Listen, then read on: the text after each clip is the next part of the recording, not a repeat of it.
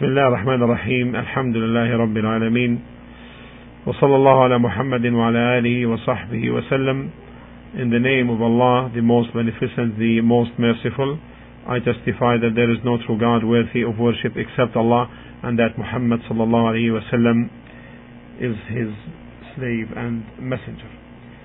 Concerning the misconceptions of the Quranites concerning uh, related to the Sunnah, uh, we will take the last one, which is the seventh misconception, and it is summarized as follows: that the Quran, noble Quran, incited us to unite and to reconcile the Ummah and unify its ranks and to remove all impediments uh, standing in the way uh, against this objective. So, all unification is something of an, is, is a noble objective and therefore there should be an elimination an elimination of everything that stand as an impediment facing this unification. And they consider the sunnah they call it the dispersed sunnah quote unquote and the hadith as the plot the conspiracy against Islam and Muslims.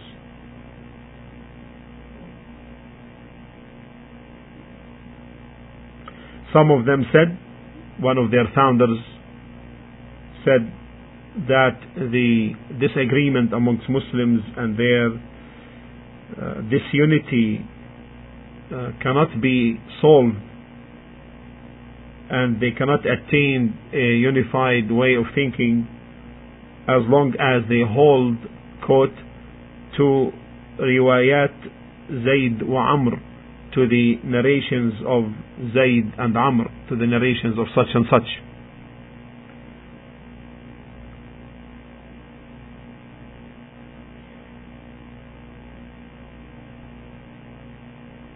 and Darwiz one of their infamous readers he said that the sanctification of these books, meaning the books of Sunnah, exceeded all human perceptions. Despite the fact, meaning the fact to him, that this is part of an amazing conspiracy aimed at Islam and its people and that he said that the authors or the compilers of the six books of hadith are only part of this conspiracy.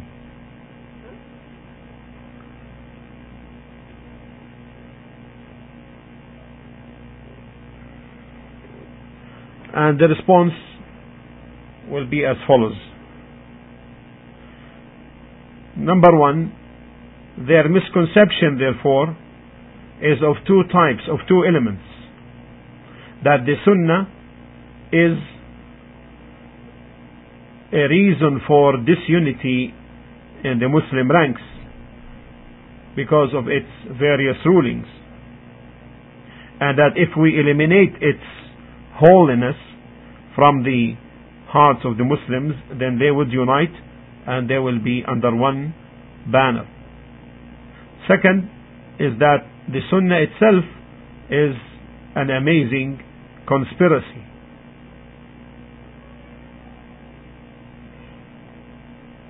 Refuting the first point, we say that if the elimination of the Sunnah, if the elimination of the Sunnah, if it's to be part of the deen, such that it will unify the Quranites alone, those who call for its elimination, then we would see the Quranites united. And they wouldn't have so many disputing eh, groups emerging in a limited period of time.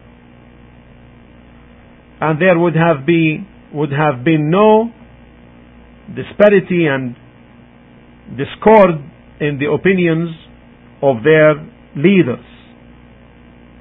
Take, for example, the issue of Salah as a real example. Amongst them, there are those who say that Salah is to be performed five times. Others say four. Still others say three. Another says two in the day and the night. And each one of these opinions claiming that this is the Salah in the Quran. As to their disagreements concerning its particularities, the manners of ruku and such, then you can say as much as you can. It's plentiful.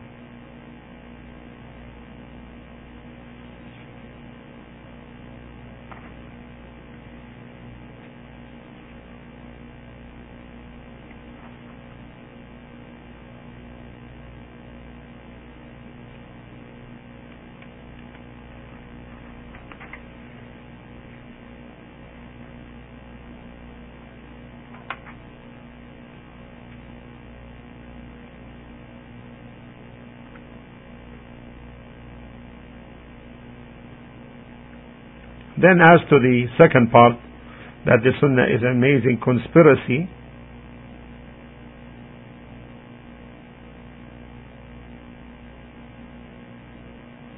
bringing disunity to the Ummah, it is to be said, why don't we take the sayings of those who are much lesser in rank than the Prophet qualified with disparity and disagreement and splitting as it is the case amongst the Quranites. And we take and say that in itself that this is an impediment to the unity of Muslims a real impediment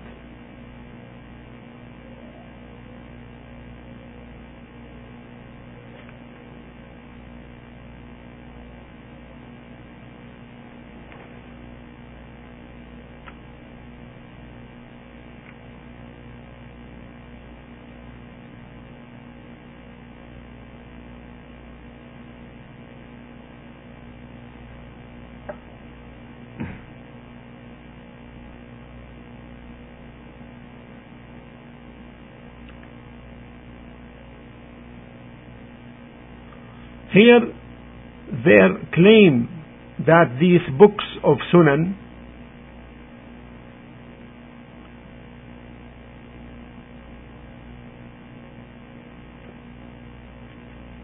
constitute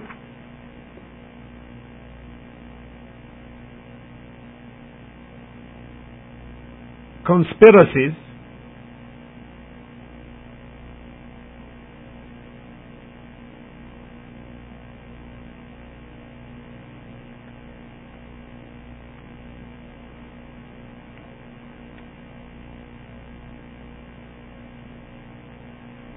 because, as one of them said, of the presence of weak and fabricated narrations in some of them, and to others in all of them, depending on whom you deal with. They forget the fact that the narrators of these books made it clear in their books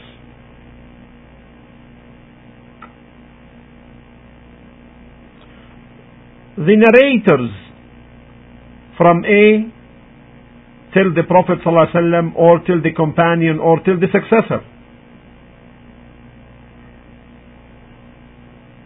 So they didn't hide anything concerning who were the narrators.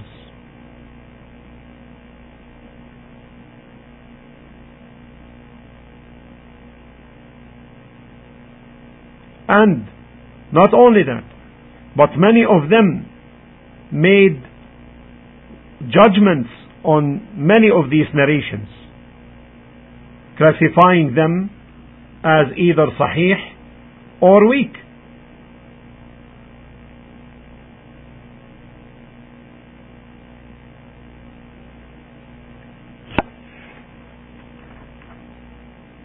And if this reflects anything, it reflects their honesty.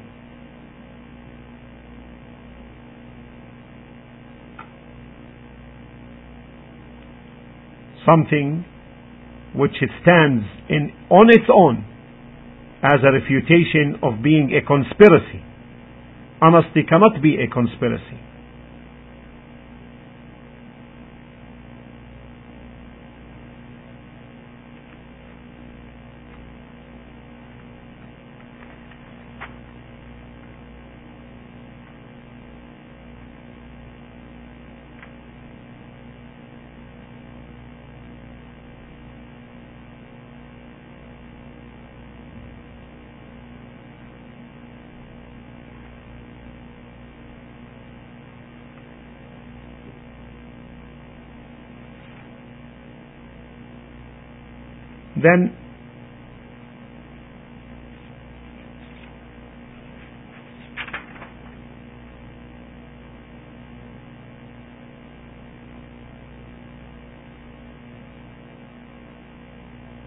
they came with the opinion that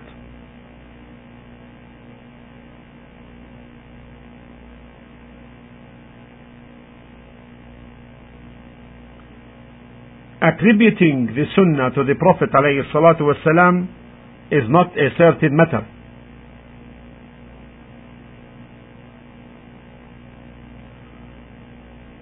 And since, according to them, it is not a certain matter, therefore it cannot be taken as a source for legislation and one of the sources or the foundations of deen.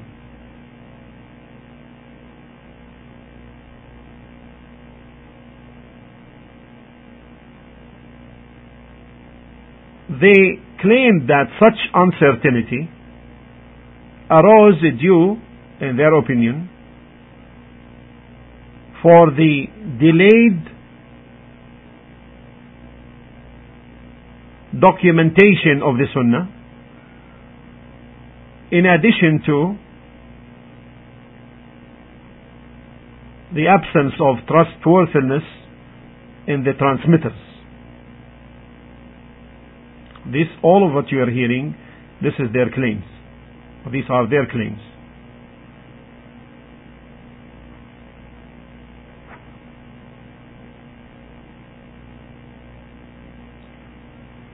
They cite in their books what could be summarized as follows. Number one, that the documentation of the Sunnah did not take place until the third century after Hijrah. And that its documentation did not follow recording something that was written earlier. And that the natural weakness of the human memory concerning transmission. And thirdly, the mixing of the hypocrites with the believers and the incapability of distinguishing them. And from the things which they also raised is that the emotions of the muhaddithin of people of hadith interfered in the authentication of the Sunnah or rejecting, accepting or rejecting parts of it. In response, all of them, all of these matters combined led them to the belief that number one, the Sunnah cannot be taken as a legislative source, and thirdly, that it is a conspiracy. In response to the first point. no one who really is acquainted with the sources of Islamic knowledge and particularly with the knowledge concerning the documentation of the Sunnah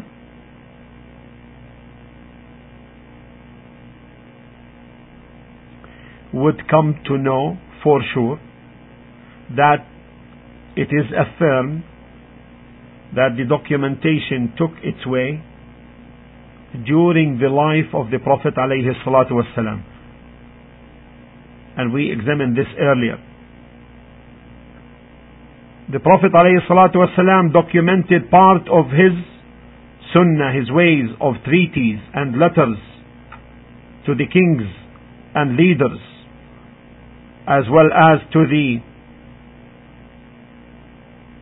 amounts pertaining to what constitutes the thresholds for zakah. In addition to the documentation by some of the companions, parts of the Sunnah, like that written by Abdullah bin Amr ibn al-As. And his book was referred to as As-Sadiqa. His Sahifa was referred to as As-Sadiqa.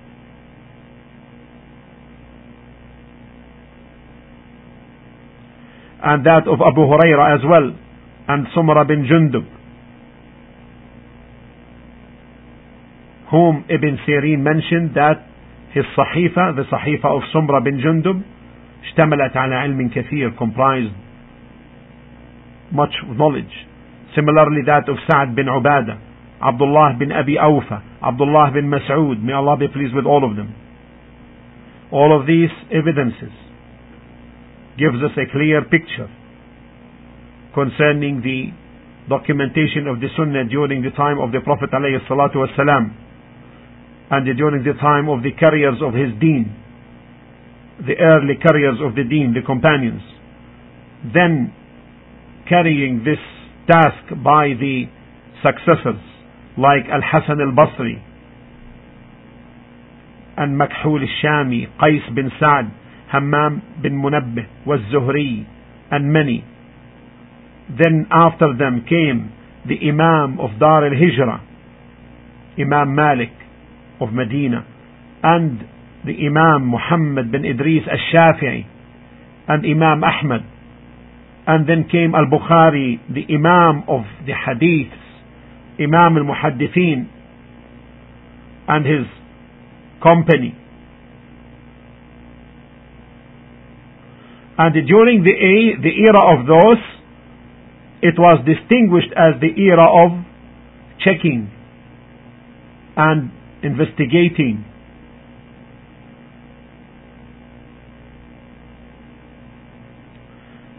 Contrary to what the Quranites claim, alaykum rahmatullahi Contrary to what the Quranites claim, that the era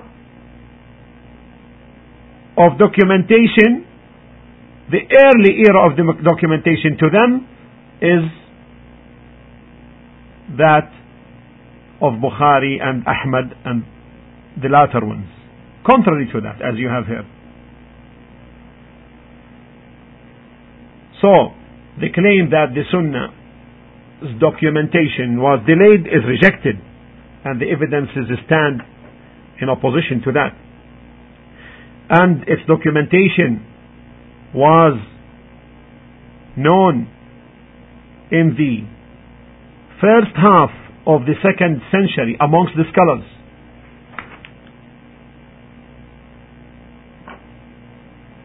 Where it was then very hard not to find for these scholars classification or compilation with chapters in hadith.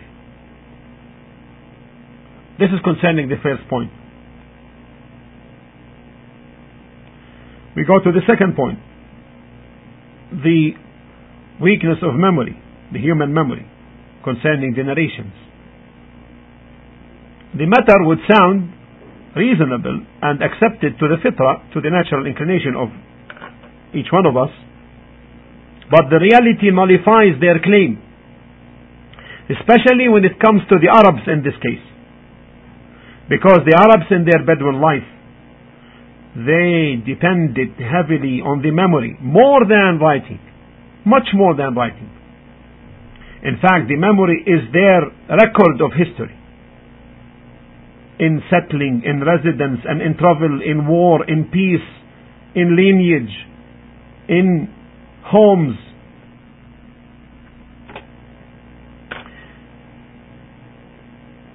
Ibn Shihab az-Zuhri said, ما استودعت قلبي شيئا قط فنسيته. I haven't settled anything in my heart or put anything in my heart and I forgot it.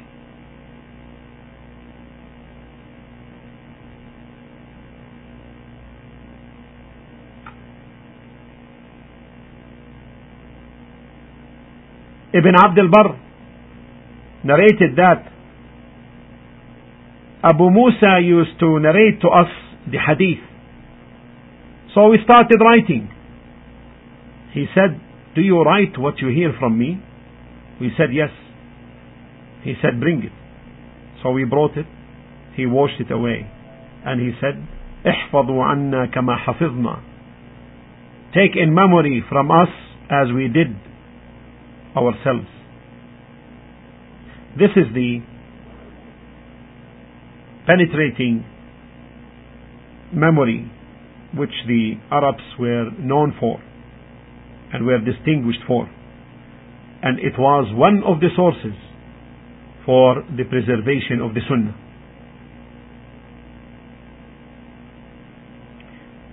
Furthermore,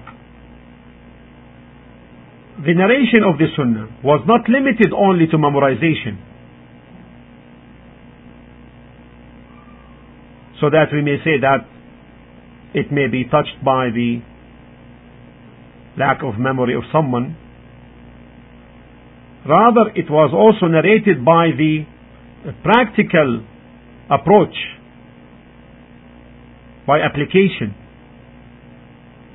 And that by itself was suffice to relate it in security and trustful, trust, trustworthiness and sincerity. Because compliance is much more settling and continuous in memory than the memorized sayings. So actions and applications were the foundation in the, in the relation of the Sunnah, in relating the Sunnah and its narrations. And the writing and documentation is another extra thing.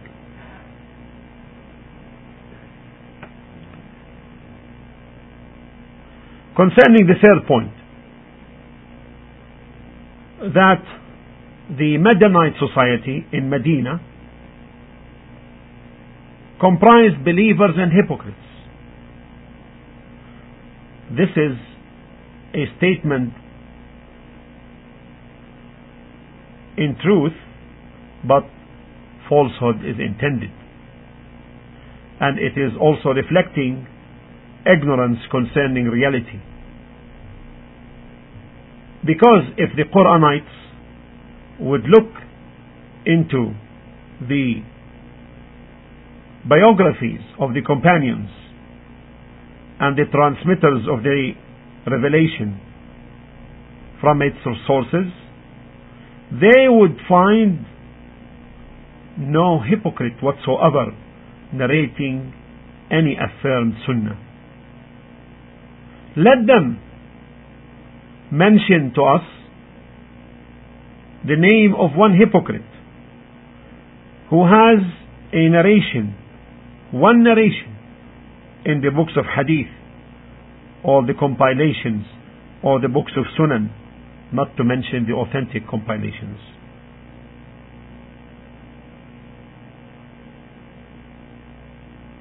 Not only that, let them mention someone even upon whom there was even slightest doubt of hypocrisy. The Sahaba were the Sahaba and the Munafiqeen were the Munafiqeen. The Sahaba were the companions and the hypocrites were the hypocrites.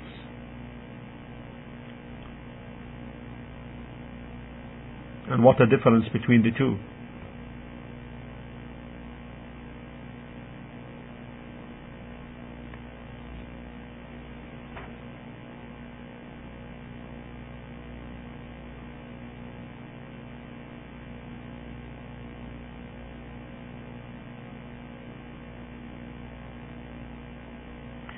As to the fourth point, that you know what is going to make us sure? Because truthfulness and lying is from the hidden matters.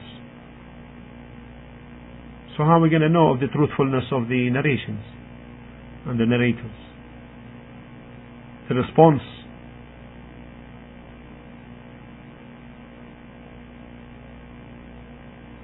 Did the presence of the books of men books of men كتب الرجال and the science of critique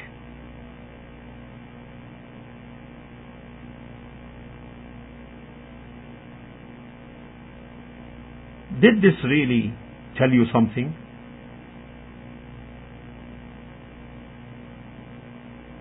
weren't their presence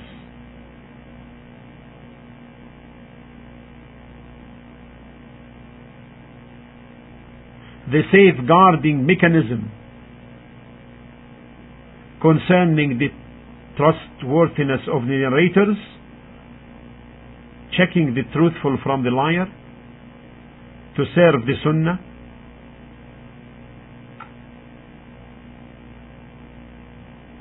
And if we submit to this delusion, so what is the barrier that can prevent the Muslims from rejecting even the book of Allah? and to cast doubt even about it. The narrators are the narrators, and their trustworthiness in narrating that which is related to the book entails their trustworthiness in narrating the Sunnah and making difference between the two by this lowly trick cannot be acceptable by the intellect nor by the natural correct fitra nature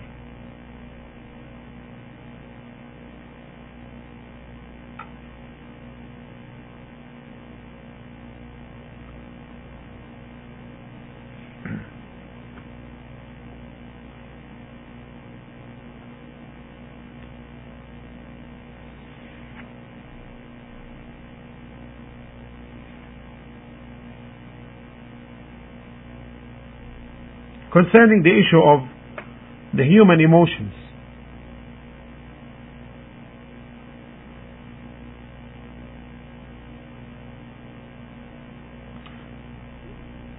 Strict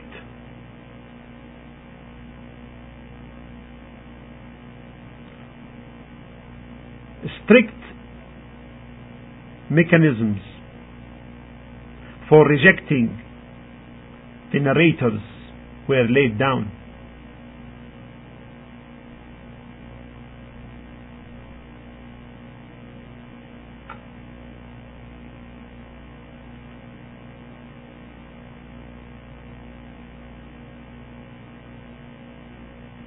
And that's why the ulama, the scholars of hadith, and particularly those checkers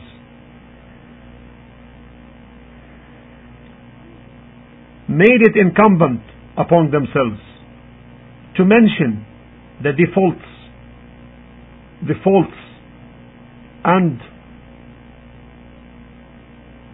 the weaknesses of men and their defects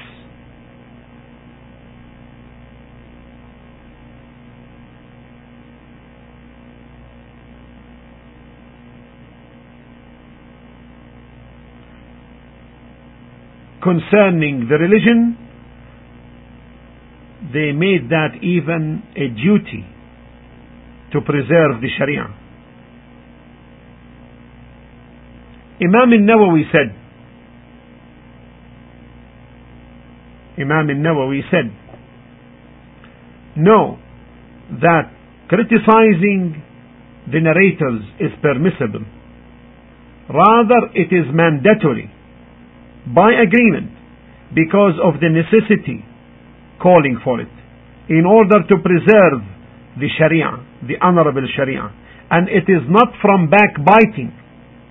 It is rather from the advice to Allah and His Messenger and to the Muslims.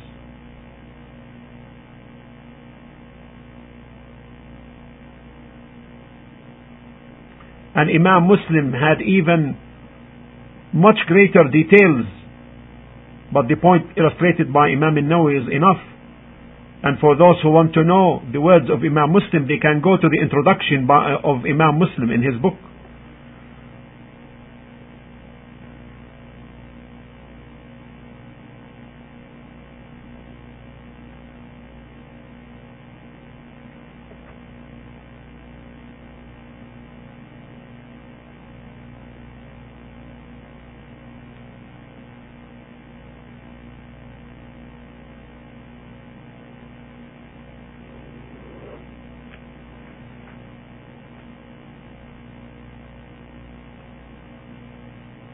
So what prompted the checkers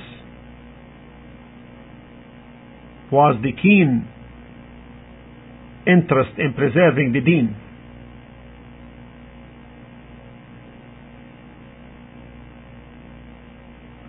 And that's why we find that Imam al-Bukhari and Muslim narrated for some people who fell in innovation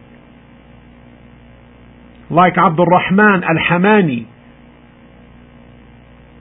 and others.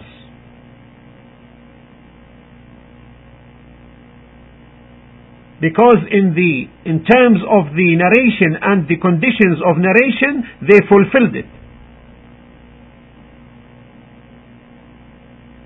Had it been a human emotion step, they would have rejected them based on emotion against them. But that was not the criteria for the checkers of hadith.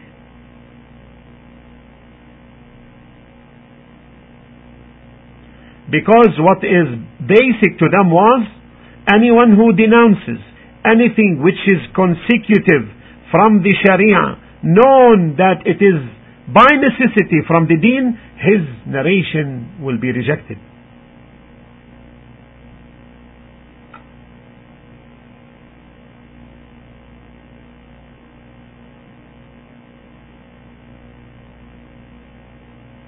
And if the narrator does not subscribe to this denial of anything from the Sharia,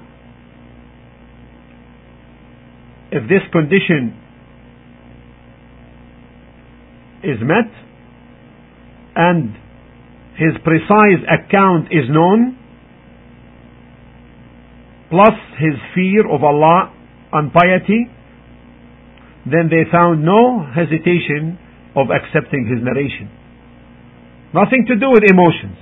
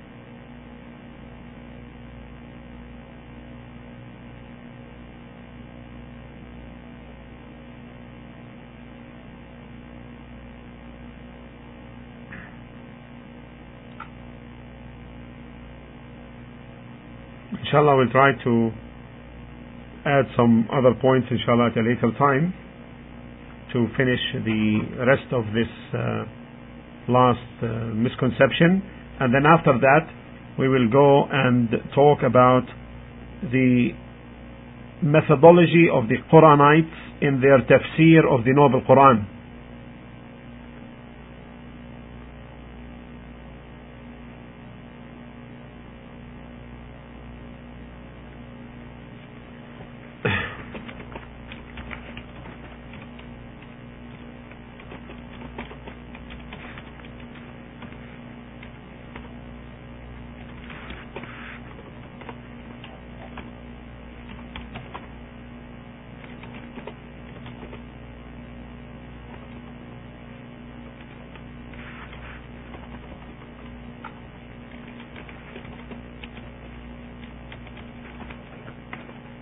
طيب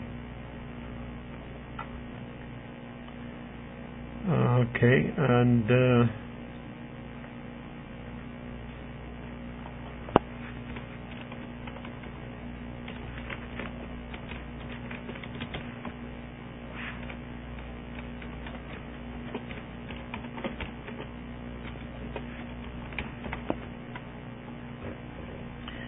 uh, inshallah ta'ala this uh, no this is going to be uh, in the next couple of days inshallah ta'ala we'll finish the uh, rest of this of this point it's going to take inshallah about 10 20 minutes later in addition to this I mean and then we will go to the second matter which is the methodology of the Quranites and the tafsir of the Noble Quran والله تعالى أعلى وأعلم وصلى الله على محمد وعلى آله وصحبه وسلم those who had missed the